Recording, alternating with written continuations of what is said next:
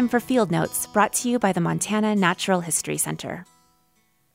Tonight we're staying in a primitive cabin, lit with the enticing orange and warmth of the small cast iron fireplace.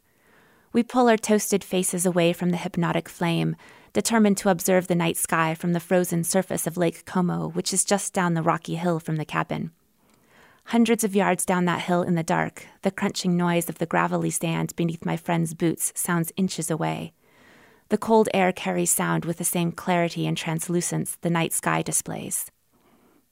Hiking cautiously downhill around boulders and uneven stones, I am waiting until I reach the safety of the flat shore before looking up at the sky. Walking takes all my focus in the dark, even with the generous light from the almost full moon. We make our procession towards the white void, which is the snow glazed surface of the lake. When I finally reach the icy waterside and look up, I cry out, Look at the huge ring around the moon. It's a moon dog. That's called a moon dog, someone asks, and we marvel at the beauty of the night sky and the halo of light around the full orb of the moon. For some reason, I feel an intense need to emphasize how special the ring around the moon is for me, for all of us, for this place. Moondogs have many names lunar halos, moon rings, or winter rings. Their scientific name is Paraselenae, and they are made visible by a combination of specific circumstances. First of all, the night must be clear enough to see the moon.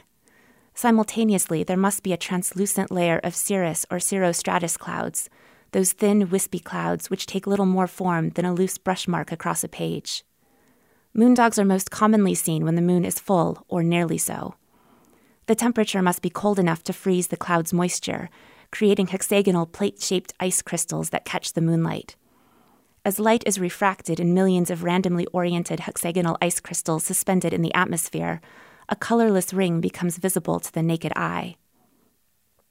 According to folklore, moondogs are signs of approaching storms or bad weather.